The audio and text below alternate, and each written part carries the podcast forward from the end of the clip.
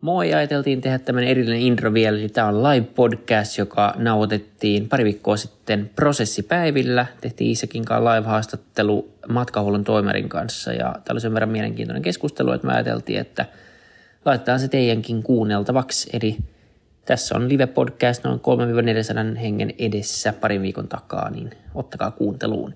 Ja muistatkaa seurata Fytycastia somessa ja ottamaan kanavat tilaukseen, niin se auttaa uusia ihmisiä löytämään meitä. Kiitti.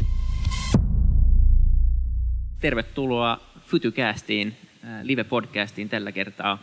Hauska olla täällä oikean yleisön edessä. Just naureon tuossa penkeillä, että, että tota, jos jo kaikki jaksot tehtäisiin näin, niin, niin olisi aina tämmöinen Hartwall-areena näissä jaksoissa. Tämä olisi huomattavasti jännittävämpää tehdä näitä jaksoja kuin meidän omalla pikkustudiolla ja sitten jaella niitä ja, ja unohtaa ne sen jälkeen. Niin, niin tota, kiva oikeasti nähdä oikeita ihmisiä ja tehdä. Ja mun nimi on tosiaan William von Dapalen ja Isak Rautio sitten co-hostina täällä. Kyllä. Moi munkin puolesta. Kiva olla täällä.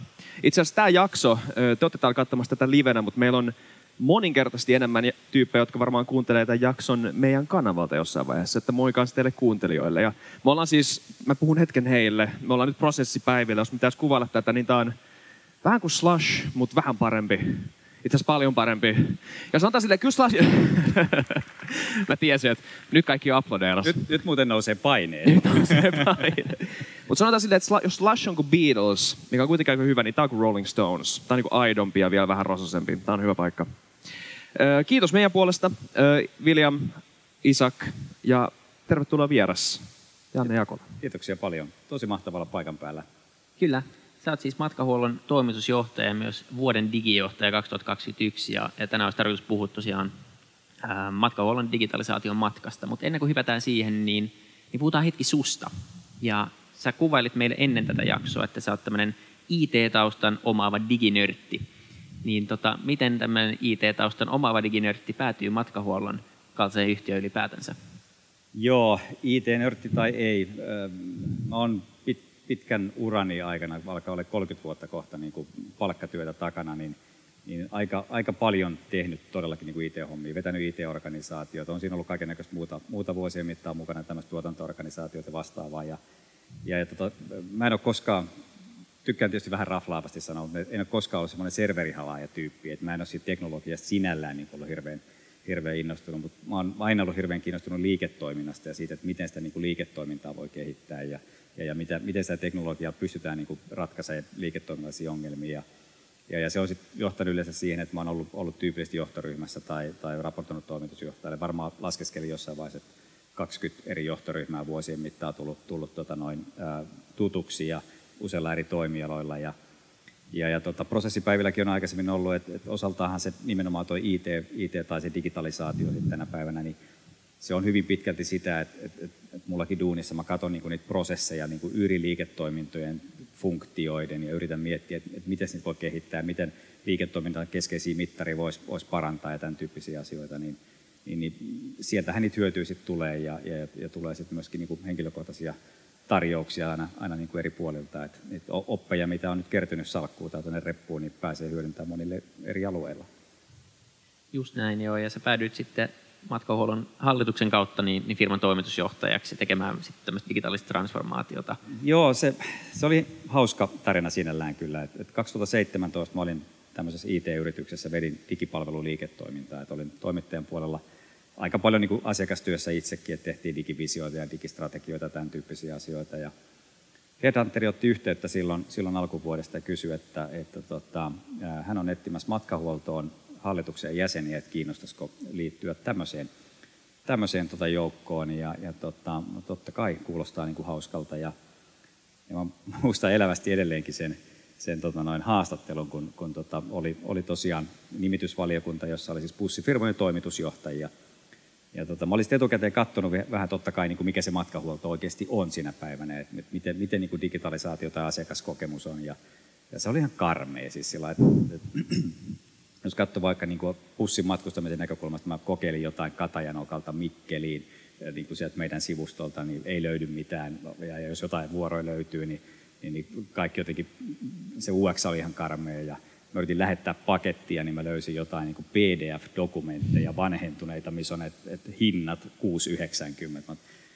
toin näitä esille siinä haastattelussa, sitten mä sanoin, että, että, että tämä on se, mitä, mitä niin kuin mä haluaisin lähteä totta kai muuttaa, että tehdään matkahuollosta niin kuin modernimpaa, hyödytetään digitalisaatiota fiksusti ja, ja, ja tota, nimenomaan sit asiakaskokemus lähdetään kehittämään. Ja siellä oli yksi pitkän linjan liikennöitsijä, ihan loistava tyyppi sinällään, sinällään tota, noin perheyhtiön toimitusjohtaja oikein rintarottingille, että niin, ei me täällä matkahuollossa ole, ole totuttu katsomaan asioita asiakkaan näkökulmasta, vaan tuulilasin läpi.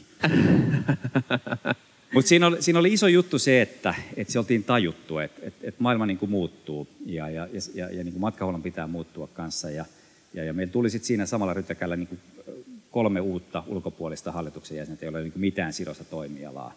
Ja, ja tota, siitä alkoi oikeastaan se matka sitten, sitten tota noin, ää, joka puolitoista vuotta myöhemmin päättyi sitten siihen, että pääsin toimariksi. Mitä matkahuolto siihen aikaan oikein teki? Sehän oli varmaan parhaiten valittuja salaisuuksia, että mi, mi, mitä matkahuolto, että ei ole matkahuollon paareja ja, ja, ja tota, kahviloita tuolla, tuolla pitkin maata. Mehän on paljon totta kai tehty myös asiakastutkimusta ja, ja, ja asiakasymmärrystä kerätty. Ja, ja kyllähän se niin oikeasti oli, oli se tilanne, joka osittain on tänä päivänä edelleen. Et, et harvahan tietää, mitä matkahuolto oikeasti kaiken kaikkiaan on. Et, et tota, meillä kantava ajatus niin yrityksen perustamisesta lähtien on ollut se, että me tuotetaan palveluita ja, ja markkinoita bussitoimialalle. Ja, ja tota, me tehtiin itse asiassa koko sen uuden johtoryhmän silloin 2019 alussa, alussa tota, lähti tekemään strategiaduunia kanssa. Ja, ja, ja tota, mä olen monessa yhteydessä sanonut, minusta on edelleen niin hauska juttu se, että me ruvettiin niin katsoa, että, että, että hyvin monin eri keinoin tehtiin paljon niin käyttäjätutkimusta myös. Ja, ja, ja, ja tota, katsottiin, että mikä niin kuin matkahuolto on luonteelta, mikä se, minkä takia meitä on perustettu. Tajuttiin, että ei hitto, me on keksitty alustatalous. Tiedättekö, me on oltu 30-luvulta lähtien, 33 vuodesta, Suomen suurimpi joukkoliikenneoperaattori ilman yhtään omaa bussia tai kuljettajaa. Et me ollaan oltu se alusta, jotta ne itsenäiset bussifirmat voi kuljettaa niitä matkustajia. Et, et 2000-luvulla tuli pieni jenkki startuppeja matkiin meidän liiketoimintamallia, niin kuin, niin kuin tota Uberia ja Airbnbitä ja vastaavia. Mm.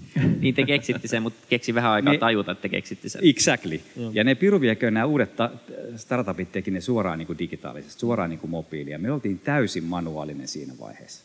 Miten voi olla malu- manuaalinen alustatalous tai alusta? Käytännössä siis, mun on pakko näyttää, mulla on itse asiassa varmaan täällä taustalla – meidän, meidän tota, analogisuushan oli tätä, että matkakortteja, tiedätkö? Ah, niin. Kävelet tonne, tonne tota, noutopisteeseen, palvelupisteeseen, ostat matkakortin ja, ja, ja niin kuin täl, tällä niin kuin niitä matkoja hallitaan. Ja siellä on vanhoja ajoneuvopäätteitä ja vastaavia. Ja, ja, ja siinä vaiheessa totta kai, kun me ruvettiin niin miettiä, että et, et, no mitä se tarkoittaa niin kuin modernisti tänä päivänä, että me lähdetään niin pakettiliiketoimintaan. Paket, no tois, toiseksi suurin pakettiliiketoiminta to, toimija Suomessa ja, ja joukkoliikenteessä me ollaan nimenomaan se kauko, kaukopussioperaattori, niin, niin, niin lähdettiin niin miettimään, että mitä, mit, mitä meidän pitäisi lähteä tekemään, tekemään niin, niin, niin, niin kyllähän se niin kuin aika nopeasti on se digitalisaatio, mistä se niin kuin ratkaisu rupeaa löytyy. Kyllä digitalisaatiossa puhutaan tietenkin se, se on läpikulunut sana. Ei se tarkoita enää mitään. Kaikki on, niin tuntuu, että on digitaalista. Kuitenkin firmat puhuu vielä siitä, että ne digitalisoituu ja, ja kehittää omaa liiketoimintaan. Niin mitä sun mielestä digitalisaatio ei tarkoita? Käytetäänkö sitä väärin joissain tilanteissa? Äh, hyvä kysymys. Toi, tota, digitalisaatio, niin kun, jos katsoo niin ihan tutkimuksia, että, että mistä ne niin kuin, tavallaan suurimmat liiketoimintahyödyt tulee nimenomaan digitalisaatiosta, niin esimerkiksi MIT on tehnyt aika paljon tutkimusta tältä osin, ja, ja itse asiassa ne kaksi suurinta hyötyä tulee joko niiden uusien disruptiivisten palveluiden kautta, tai sitten nimenomaan sen asiakaskokemuksen kautta. Että tehdään, tehdään nimenomaan niitä digitaalisia palveluita, tuodaan kaikki läpinäkyvästi, reaaliaikaisesti, personaalisesti mobiiliin. Et sitähän se on. Ja, ja, ja kaikki muu tavallaan on mun mielestä niin kuin toissijaista. Miten sitten digitalisaatiohan liittyy, tai ylipäätään ongelmanratkaisu liittyy äm, jonkin tiettyyn ongelmaan, mm. jonkin havaintoon siitä, että tämä pitää mm. tehdä, jotta me päästään pisteeseen B. Niin mikä tämä oli suht konkreettisesti matkahuollon ongelma? Niin, mikä oli ongelma, jota korjata? Tota, no, me tehtiin, niin kuin mä sanoin jo ihan alkuun aika paljon käyttäjätutkimusta ja, ja tota, tein myös itsekin. Mä, se oli hauska, kun mä oli ollut puolitoista vuotta hallituksessa räksyttänyt hirveästi siellä, että pitäisi näin ja näin tehdä asioita paremmin. Ja, ja, ja sitten yhtäkkiä mä olikin, että no fiksaan ne, ratkaisen nämä ongelmat. Ja, ja, ja siinä vaiheessa mä rupesin itsekin matkustaa vasta bussilla. Et, et mä olin ollut puolitoista vuotta hallituksessa ja, ja, ja tota, varmaan niin kuin edellisen kerran ollut, ollut niin kuin tota, bussin matkustajana joskus armeija-aikaa. Ja, ja, ja rupesin ostamaan niitä lippuja sieltä nettikaupasta ja sain e-maili-lippuja ja, ja, lähdin sitten koko asiakaspolkuun menee läpi, niin, niin kyllähän sieltä ne ongelmat tulee. Jos sä otat niin kuin asiakaspolun päästä päähän ja, ja katsot se, että missä ne, missä ne ongelmakohdat on, niin, niin, niin, niin sitähän se on. Ja, ja, ja tota, totta kai kun puhutaan niin bussin matkustamisesta tai joukkoliikenteestä, niin, niin, niin ähm, se on aina osa sitä fyysistä palvelusuoritetta, että mit, mi, miten se bussi, bussi tota, istuu siihen palveluketjuun ja, ja, ja, ja, ja miten digitaalisuus tukee sitä, niin, niin siellä on niin kuin valtava määrä niitä pikkujuttuja, mitkä pitää fiksata, varsinkin silloin, kun asiat ei mene niin kuin toivotaan. Bussi on myöhässä tai, tai tota, sä et tiedä ihan tarkkaan, missä sun pitää jäädä pois. Et, et nämä on niitä, mitä pitää niin kuin ennen kaikkea ratkoa. Mm. Kuinka paljon siinä ä, asiakas, me ehkä palataan tähän vähän myöhemmin, mm. mutta tämmöinen alustava kysymys liittyen tuohon palvelumuotoiluun ja tuohon UX, mikä on oleellinen osa mm. sitä digitalisaatioprosessia, niin kuin mainitsit, niin, niin, niin se, että sitä ei ollut, se sanoit, että ei oltu ajateltu asiakaspalvelua, oltiin mm. vaan katsottu asiaa tuulilasin läpi tai mikä mm. tässä.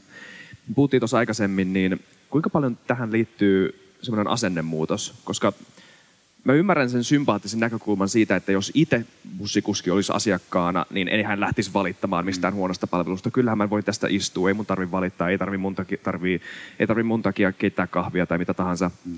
Niin, niin kuinka paljon tässä tämmöistä asennetta pitää saada öö, Siis tämähän, on, tämähän on kaiken kaikkiaan ennen, kaikkea, ennen kaikkea niin kuin kulttuurimuutos ja, ja, ja niin kuin ajatustavan muutos. Et ehkä voitte kuvitella sitä niin kuin sitä kautta, jos mä, jos mä niin kuin konkretisoin, että miten se niin kuin matkahuollossa käynnistyy. Mä, mä aloitin toimarina silloin ää, lokakuun alussa 2018 ja, ja mä tulin tosiaan tilanteeseen, jossa, jossa niin kuin oltiin ymmärretty, että pitää ottaa asiakas keskiöön, pitää lähteä digitalisoimaan sitä liiketoimintaa ja, ja katsoa niitä asioita asiakkaan näkökulmasta.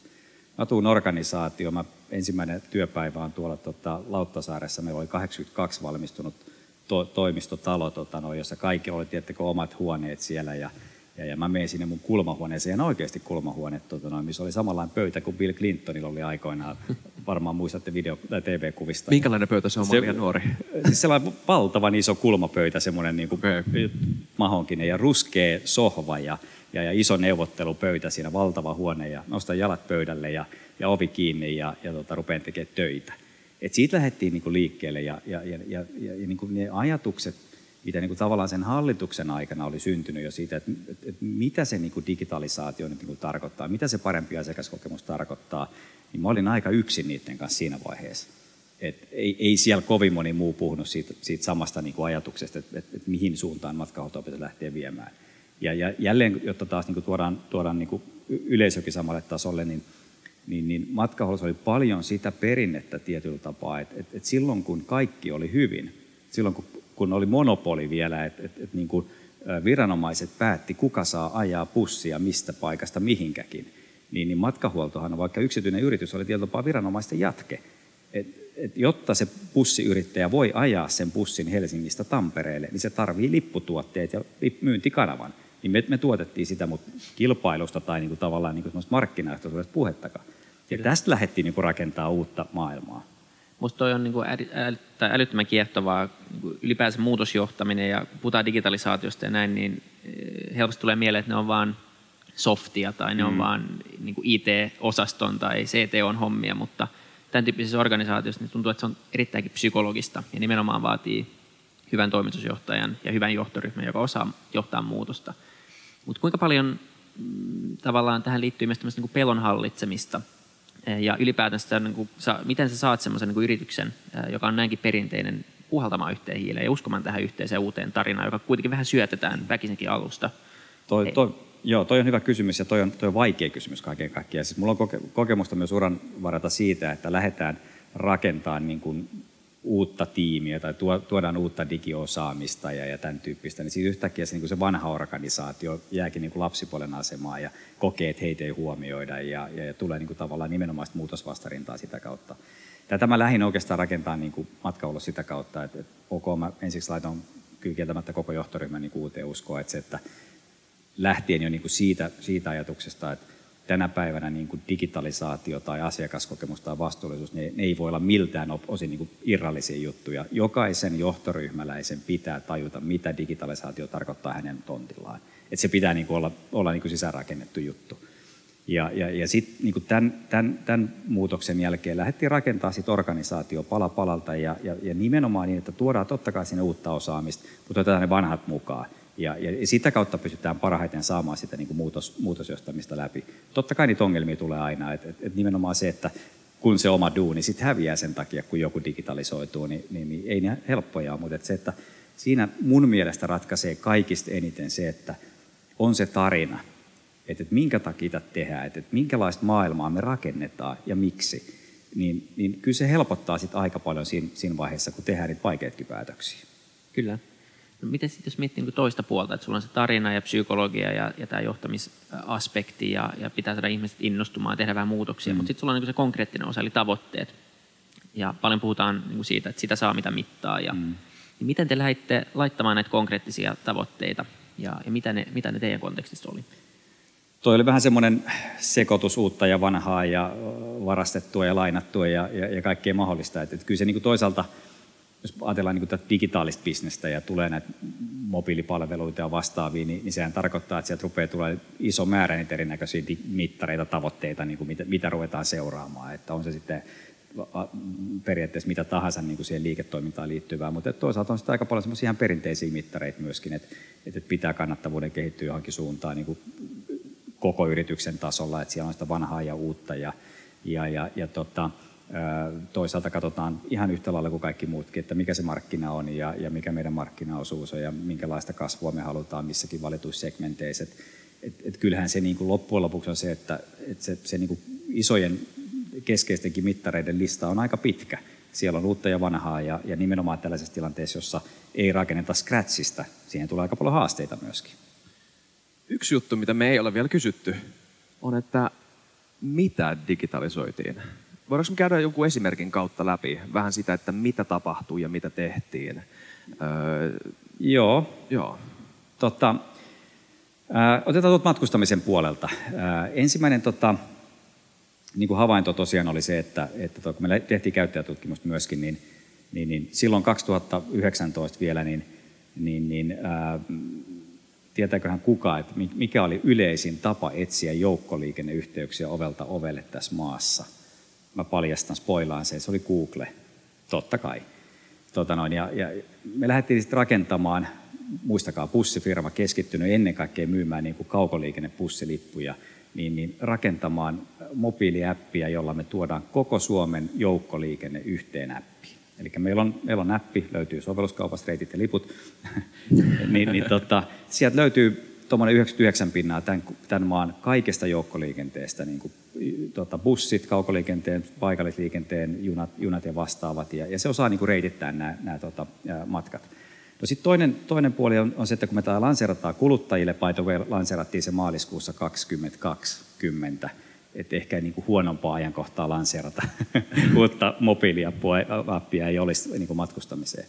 Mutta nimenomaan tuotiin tämä, No sitten se toinen pää totta kai siinä asiakaspuolella, mä sanoin, me ratkaistaan niin asiakkaan ongelmia, niin on sitten se kuljettajapää, jolloin me lähdettiin rakentamaan sitten myöskin niin kuljettajille mobiiliäppiä. Ja nyt taas muistetaan se, että kuljettajat hallitsee sekä niin kuin sitä henkilöliikennettä että rahtia. Meidän piti oikeasti rakentaa kokonaan Scratchista uusi appi sinne kuljettajalle. Ja se oli hauska sitten, muistetaan taas, että mä oon, mä oon tota, yrityksessä, jossa hallituksessa on on tota, bussifirmojen toimareita ja mä, mä kerroin sitten hallituksessa, että me ollaan rakentamassa nyt, nyt nimenomaan kuljettajille appia, että, että millä ne pystyy sitä työtään tekemään paremmin ja tehokkaammin ja pystytään sitä palvelupolkua parantamaan ja kaikkea tämmöistä. Ja, ja sieltähän rupesi tulee ohjeita. Bussifirmojen toimarit, tietääkö, tietää kaiken siitä bussilla ajamisesta. Sitten kun sä swipeaat oikealle, niin pitää tulla sitä, swipeaat vasemmalle, pitää tulla tätä ja se UX pitää olla tällainen. Ja kuuntelin hallituksessa hetken aikaa, mä sanoin, että arvoisat toimarit, arvostan näkemystä, mutta mua ei kiinnosta yhtään, mitä te sanoitte. Että, että me, otet, me oltiin otettu viisi pussinkuljettajaa Kampin terminaalista taukohuoneeseen ja lähdettiin niiden kanssa speksaa sitä, että mitä se kuskin työkalu pitää olla. Että ei ne toimarit sitä tiedä. Mitä sä oot kuullut? Mitä nämä kuskit alkoisit sanomaan? Se oli, sekin oli hauska. Tämä on niin tavallaan taas niin sitä transformaatiomatkaa osaltaan. Että et nehän oli hämmentyneitä alkuun, että hei, heitä, heitä kuunnellaan. Heitä niin halutaan ymmärtää, että mit, mitä se työ on ja ollaan, joku on kiinnostunut. Että aikaisemminhan on kaikki tuotu heille valmiina. Nimenomaan joo. Mä oon ollut myös konsulttina, tehnyt erilaisille isoille, vähän vanhemmille organisaatioille palvelumuotoiluja ja näin. Ja joka kerta, äm, kun oikeasti otettiin henkilökunta mukaan ja alettiin kysymään heiltä, että mikä tämä teidän arki on ja mikä auttaa teidän arkeen, niin se hämmennys oli, oli aika suurta, mikä on jännä. Mm. O, niin, mikä sun kokemus siitä on? Onko tämä niinku yleinen tapa johtaa tämmöistä niinku transformaatiota, ei kysytä henkilökunnalta? Se tuntuu aika päättymältä. No siis se on monessa paikassa tämä edelleen niin kuin tapa johtaa. Et, et, et, et nimenomaan se johto, johto tota, tietää paremmin kuin, kuin ne ihmiset itsessään. Et, et kyllähän se nimenomaan tämä käyttäjälähtöinen suunnittelu, ei se nyt ihan joka paikka ole vielä levinnyt. Ja ehkä toinen hauska anekdootti, mikä, mikä on mainittava kanssa, niin meillä oli Lapissa sitten tota Rovaniemellä tämmöinen, tämmöinen palvelumuotoilutyöpaja, paja, jossa me katsottiin sitten nimenomaan niin matkailijoiden näkökulmasta. Kiinalaisia turisteja tulee tosi paljon ja, ja niitä, niitä lippuja, no toivottavasti jälleen pandemian jälkeen tulee tosi paljon, mutta niitä lippuja ostetaan meidänkin webbikaupasta paljon ja, ja, ja tota, me yritettiin niin katsoa sit niin paikallisten yrittäjien kanssa, miten me, miten me voitaisiin sitä niin kuin, taas niin palvelupolkua kehittää ja otettiin taas, taas näitä paikallisia pohjoisen, pohjoisen linja-autoyrittäjien toimitusjohtaja palvelumuotoilua vähän tekemään ja istutetaan ne siihen tuolille ja lähdetään katsoa sitä asiakkaan näkökulmasta, sitä palvelupolkua. Ja on hauskoja tilanteita tulee vähän murinaa tulee alkuun, mitä, mitä me tästä niin tehdään ja, ja mitä se asiakas nyt sitten haluaa. No se haluaa varmaan ostaa pussilipun. ja, ja sitten mennään palvelupolkuun eteenpäin. Mutta kyllä ne, ne, ne, ihmiset on saatavissa mukaan, kun ne kyllä ne sitten ymmärtää myöskin, että et, et, et itse asiassa siitä on hyötyä, kun katsotaan asioita modernisti. Kyllä.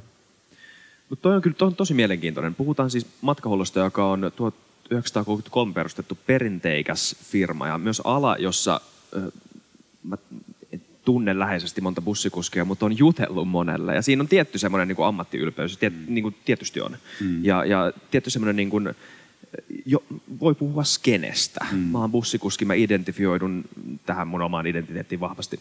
Ja, ja siihen liittyy usein, ö, tai niin kuin sä oot vähän implikoinut, niin se kuilu tämän ja semmoisen niin UX-ajattelun välillä saattaa olla osittain aika iso. Niin, niin mikä se muutosvastarinta, palataan taas siihen, koska se on mielestäni tosi mielenkiintoista, että minkälainen se muutosvastarinta, öö, onko sitä muita esimerkkejä, miten se ilmentyy siellä? Tota, jos mä katson ennen kaikkea niin matkahuollon näkökulmasta, mikä on ollut ihan supermahtavaa me, meidän niin henkilöstön osalta, on se, että, että yhtiö oli ollut tosi pitkään semmoisessa tilanteessa, että, me, että ei ollut niin aktiivisesti kehitetty oikeastaan niin mitään. Niin me oltiin jääty, me puhuttu sinne analogiseen maailmaan ja ne palvelut oli jäänyt sinne maailmaan. Ja, ja toisaalta katsotaan vaikka niin sisäisiä prosesseja tai, tai työkaluja, ei oltu niitä kehitetty. Sitten kun me tavallaan lähdettiin tuomaan niin uusia tapoja tehdä töitä ja, ja, ja niin mahdollistettiin se, että muututaan, niin mä en ole missään ikinä nähnyt semmoista niin intoa lähteä niin siihen tarinaan mukaan. Totta kai se vaatii tarinaa, mutta mutta mut sellaista niin muutosvastarintaa, niin kuin mitä tyypillisesti tulee, niin on, on ollut kaiken kaikkiaan niin tosi vähän niin vastaiset. Et ihmiset odottaa, että paljon tullut sitten viestiä, että, että tota, no, vihdoinkin päästään tekemään, vihdoinkin päästään niin kuin muuttamaan. Eh, ehkä mä enemmän olen välillä miettinyt itse sitä, että, että meillä on superhyviä niin kuin ihmisiä, super niin kuin motivoituneita ihmisiä, sydän sykkii niin matkahuollolle tai toimiala. Tämä toimiala on tärkeä monelle – et miten ne on niinku viittinyt olla niin pitkään töissä ilman, että on päässyt oikeasti kehittämään. Et, et se on enemmän, mitä mä oon ihmetellyt. Kyllä. Joo, se on mielenkiintoinen tapa nimenomaan vaihtaa se kysymysasettelu to- niin. noin päin, eikä olettaa heti jotain toista. Jos mietitään sitä, miten sä rakennit sitä organisaatioa, mm. se voi olla monelle tietenkin mielenkiintoista, niin, niin äh, miten te lähdette viemään näitä projekteja? Äh, teillä on eri liiketoiminta-alueita, niin periaatteessa tässä on niin muutamia tapoja varmaan, mitä tätä voi lähestyä. Sä voit lähteä tekemään keskitetysti, palkkaat joku digijohtajan ja ehkä jotain digikumppaneita ja sitten viedään niin projekteja läpi. Tai sitten ne voidaan ulkoistaa ikään kuin näille liiketoimintayksiköille ja ne tekee sitten osittain ainakin itse ja, ja tuntee omistajuutta ja näin näistä projekteista, niin, niin miten te lähdette niin kuin ihan konkreettisesti viemään näitä projekteja sitten käytäntöön? Onpa laaja kysymys. Tota, ää, tietysti varmaan tässä osaltaan mun, mun tausta vaikuttaa myöskin se, että, että mä oon pitkään tehnyt IT, IT-prokkiksia ja projekteja ja niin kuin kaikki varmaan tietää, niin millä, millä joka kerta sut mitataan siinä go tilanteessa että ootko aikataulussa ja meneekö kaikki hyvin ja pitääkö budjetti.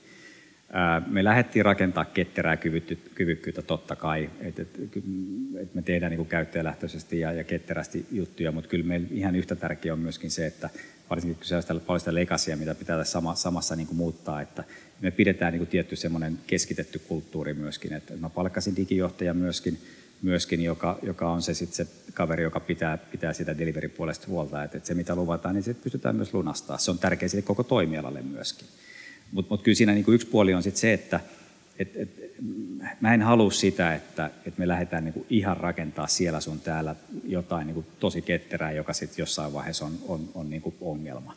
Et kyllä mä haluan, että myös on, on se digijohtaja, joka katsoo sit sitä arkkitehtuuria ja miettii, miettii kumppaneita, valintaa sun muuta. Että tehdään nyt myös kestäviä ratkaisuja. Että ei tarvitse jälkikäteen todeta, että, että oho, tämmöinen kasa sontaa. Jep. Ja yksi asia, mitä mä mietin ihan omassa Joo. henkilökohtaisessa elämässä tällä hetkellä, niin kuin valintoja, että kuinka paljon pitäisi tehdä in-house ja kuinka paljon voi ulkostaa ja onko mahdollista periaatteessa tehdä kokonaista tämmöistä infraa ja kaikkea niin kuin ihan ulkostamalla. Että tarviiko organisaation oikeasti omistaa tätä kyvykkyyttä itse? Joo, tämä on hyvä kysymys, mitä me on myös paljon pohdittu. Että meillähän oli itse asiassa semmoinen tytäryhtiö, joka, joka itse asiassa on rakentanut meidän ERPin jopa, semmoinen varmaan 25 henkeä ja, ja tota, me alkuun mietittiin myös, mitä me tehdään sen kanssa. Että siellä ei välttämättä ollut ihan sitä moderneinta osaamista, mitä tulee näiden digipalvelujen rakentamiseen. Ja, ja, ja loppujen lopuksi me itse asiassa pilkottiin ja, ja, ja ulkoistettiin tai tehtiin liiketoimintakauppa siltä osin, että siirrettiin se osaaminen ulkopuolelle pääosin. Avainhenkilöt, tavallaan tämmöiset arkkitehtityyppiset kaverit, me otettiin itselleen, että me pidetään ne langat omissa käsissä. Mutta kyllä me edelleen tänä päivänä tehdään pitkälti kumppaneiden kautta noita palveluita. Et, et meillä, on, meillä on hyviä kumppaneita tässä, että et meillä, on, meillä on yllättävän vähän niin kuin tavallaan sitä tekkiosaamista itsellä. Mutta mut siinä pitää olla tosi tarkkana. Tässä tietyllä tapaa just se niin kuin digijohtaja tai CIO, CDO, niin, niin, niin sen valinta on kyllä niin kuin ihan super niin kuin tärkeä juttu. Et, et pitää olla kyllä semmoinen moniosaaja kyllä, että pitää ne langat käsissä ja pitää, pitää puhua niin kuin sujuvaa liiketoimintaa ja, ja sitten pitää osata ne kumppanit pitää myöskin kurissa. Että, et, et, ja tällä tarkoittaa totta kai positiivisesti sitä, että, että saadaan semmoinen niin kuin kumppanuuslähtöinen ajattelu. Se on, se on tärkeää. Ja siinä me on kyllä onnistuttu tosi hyvin. Että Miten sitten matkahuollon tämä aika mielenkiintoinen kuljetusliiketoiminta, mitä se liittyy tähän tai mitä se on pyörinyt tämän digitalisaatioprosessin kanssa? Teillä on yllättävän hyvä asiakaskokemus kuljetusalalla, missä yleensä on aika alhaiset tota, asiakaskokemukset tai aika huonot, mikä on absurdia, koska en mä ainakaan itse lähtisi muutamasta eurosta lähettää mitään pakettia jonnekin Ouluun. Et siis... Joo, toi logistiikka-alahan on, on taas sitten oma tarinansa, mistä voitaisiin puhua itse asiassa aika pitkääkin, mutta tota, ää, oikeastaan sekä niin kuin tähän liikenteeseen ja logistiikkaan, molempiin, molempiin mä oon käyttänyt tämmöistä, tämmöistäkin termiä vähän tai tämmöistä sanontaa, että et ei, ei, ei ne ole hirveän niin kuin asiakaslähtöisiä ja, ja niin kuin tavallaan se asiakaskokemus, digitalisaatio ei ole kauhean, kauhean korkealla tasolla ollut, että et, et, et, tietyllä tapaa niin kuin aika pienillä jutuilla saa niin kuin näkyvää aikaiseksi. Että jos olet, jos sokeiden toimialalla, niin yhdenkin silmällä näkee aika hyvin. Mutta mut tota, kyse, logistiikka, kuljetusalahan on rakennettu tietyllä tapaa, sehän on niinku tehokkuus, e, tuottavuusbisnestä, että et niinku tavallaan se koko organisaatio, ne prosessit rakennetaan sen konei, koneiston niin kuin optimoimiseksi. Meilläkin menee 20 miljoonaa pakettia vuodessa, niin totta kai se on tärkeää, että sieltä poistetaan kaikki niin kuin hävikki ja, ja, ja, ja ne prosessit on tehokkaita, mutta mut se mikä siinä tulee sitten ongelmaksi on sitten se asiakas. Et, et sitten jos asiakas haluukin jotain muuta tai joku prosessi meneekin pieleen, niin sitten sit niin ollaan pulassa. Et jos et sä ole kotona silloin, kun me sitten pakettia yritetään sulle toimittaa, niin ai ai ai, mistä sä sen jälkeen sen löydät? Ja mä vähän niin kuin matkahuolla panttivankin, Kyllä. huomasin Kyllä. tai Ja, ja, ja tota, tämä on semmoinen niin iso, iso muutos, mitä mä tietyllä tapaa haluan ajaa sen, nyt sen digitalisaation asiakaskokemuksen kautta, on se, että – et nyt tullaan taas siihen palvelupolkuun ja, ja asiakaspolkuun, että et sieltä tulee niitä poikkeamia ja, ja, ja muutoksia. Että et tuodaan niin kuin entistä enemmän kontrollia sille, sille tota asiakkaalle, vastaanottajalle. Että sä voit niin kuin muuttaa niitä lähetyskulkuja niin kuin periaatteessa milloin tahansa. Totta kai lisämaksuja tulee jossain tapauksessa tai, tai, tai ohjata sit pakettia niin kuin eri, eri puolilla. Tai vai, miksi et sä vois vaikka nähdä koko ajan, missä paketti on tulossa. Se on nyt siellä pussin kyydissä menossa tai vastaavaa. Et, et, nimenomaan tuodaan sitä, sitä, mitä se digitalisaatio mahdollistaa. Kaikki mulle tässä nyt reaaliaikaisesti personaalisesti mobiilissa. Te voitte lanseerata tämmöisen pakettiliven, mm. seurata vaan, kun ne paketit liikkuu. Mutta onhan se vähän absurdi, kyllä se kertoo siitä alasta jotain, jos se on niin kuin mullistava asiakaskokemusjuttu, jos mä asiakkaana saan kontrollia siitä, että se paketti tulee mulle, kun mä haluan sen. Tai tavallaan mun, just näin. ei, niin kuin, tavallaan, kyllä moni on varmaan just käynyt läpi sen tilanteen, missä tulee se tekstari, että yritimme toimittaa, mutta et ollut kotona, lälläs lähet, katellaan sitten jossain vaiheessa uudestaan. Just näin, just näin. Ja, ja toinen, mikä, mikä, tota, mikä meillä on tietysti erikoinen, kun me ollaan matkahuolto, niin, niin, niin meillä edelleen kuitenkin iso osa paketeista kuljetetaan bussiin kyydessä siellä, siellä rahtitilassa. Tämmöinen suomalainen kaukoliikenteen bussihan on suunniteltu itse asiassa matkahuollon tarpeisiin. Että et siellä on niin etuovi ja takaovi, ei keskiovia. Keskiovihan on tyypillisesti, jos menette ulkomaille bussiin, mutta se takaovi on sen takia, että siinä on iso ruuma tai rahtitila siinä keskellä. Tähän sopeltuu parhaiten tietenkin semmoisen tavaran kuljettamiseen, mikä on niin kuin päivän aikana pitää saada liikkumaan Suomen sisällä tota, paikkakunnalta toiselle. Ja, ja, ja tämä on niin kuin pikapaketti meillä. Ja, ja, ja tota, se, on, se on täysin analoginen vielä meillä. Tarkoittaa siis sitä, että jos mä lähetän pikapakettiin, niin, niin joko mä soitan tuonne Kampin asiakaspalveluun tai kävelen sinne, jossa, jossa katsotaan sit aikatauluja, bussiaikatauluja. Ja jos mä lähetän Kokkolasta pakettiin Helsinkiin, niin, niin missä on vaihto ja, ja kuinka se vaihto hoidetaan. Meillä on periaatteessa nyt se alusta rakennettu niin kuin digitalisaation näkökulmasta. Me on tuotu tavallaan se henkilöliikenteen aikataulut, vuorot, reitit, kaikki yhteen sen logistiikan kanssa, mutta me ei ole pystytty sitten vielä yhdistämään niitä. Tuo pikapaketti voitaisiin tehdä myöskin niin kuin digitaalisesti. Ja se on semmoinen, mistä me saadaan niin kuin iso etua jollakin aikavälillä, kun me pystytään tekemään sen. Sen jälkeen me pystytään tekemään periaatteessa mistä tahansa pussipysäkistä paketin nouto tai jättöpiste. Meillä on 78 000 pussipysäkkiä meidän master-tietokannassa ja, ja periaatteessa ollaan, ollaan niin kuin menossa siihen suuntaan, että sä voit katsoa lähettäjänä, että sä lähetät tuolle pussipysäkille paketin ja vastaanottaja katsoo, että okei, paketti tulossa, mä menen ottaa sen vastaan. Kyllä. Musta toi, toi on hieno ajatus. Toi on mielenkiintoinen. Se Toivottavasti täällä ei ole postin tai muiden kuun Laittakaa korvat, korvat kiinni. Mutta ei edes pussiverkkoa. se on totta. Ää, niin, mutta... Tuosta tulee mieleen, ö, mitä, mitä tota, te ajattelette tulevaisuuden suhteen? Missä ala ylipäätään menee? Missä ajatukset ylipäätään menee tulevaisuuden suhteen? Millä alalla?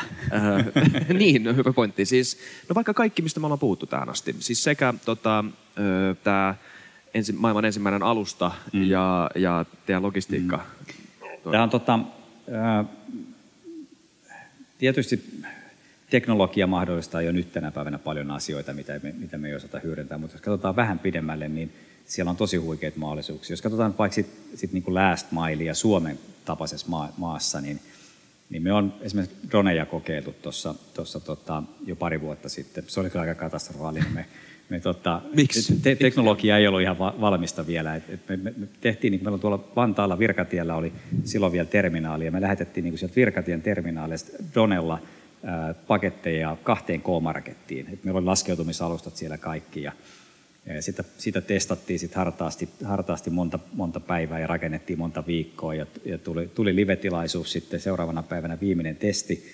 Done lähti hienosti sieltä terminaalista, paketti oli kyydissä ja, ja meillä oli siis luvat kaikki, se piti lentää koko aika viisi metriä yli maanpinnan ja, ja sähkölinjoja ja kaikkien, että se oli tosi tarkkaa hommaa. Ohjauskeskus Helsingissä, siellä oli tota, etävalvonnat ja kaikki, ja drooni menee sinne puoliväleen ja oikein nätisti, ja ei tapahdu mitään.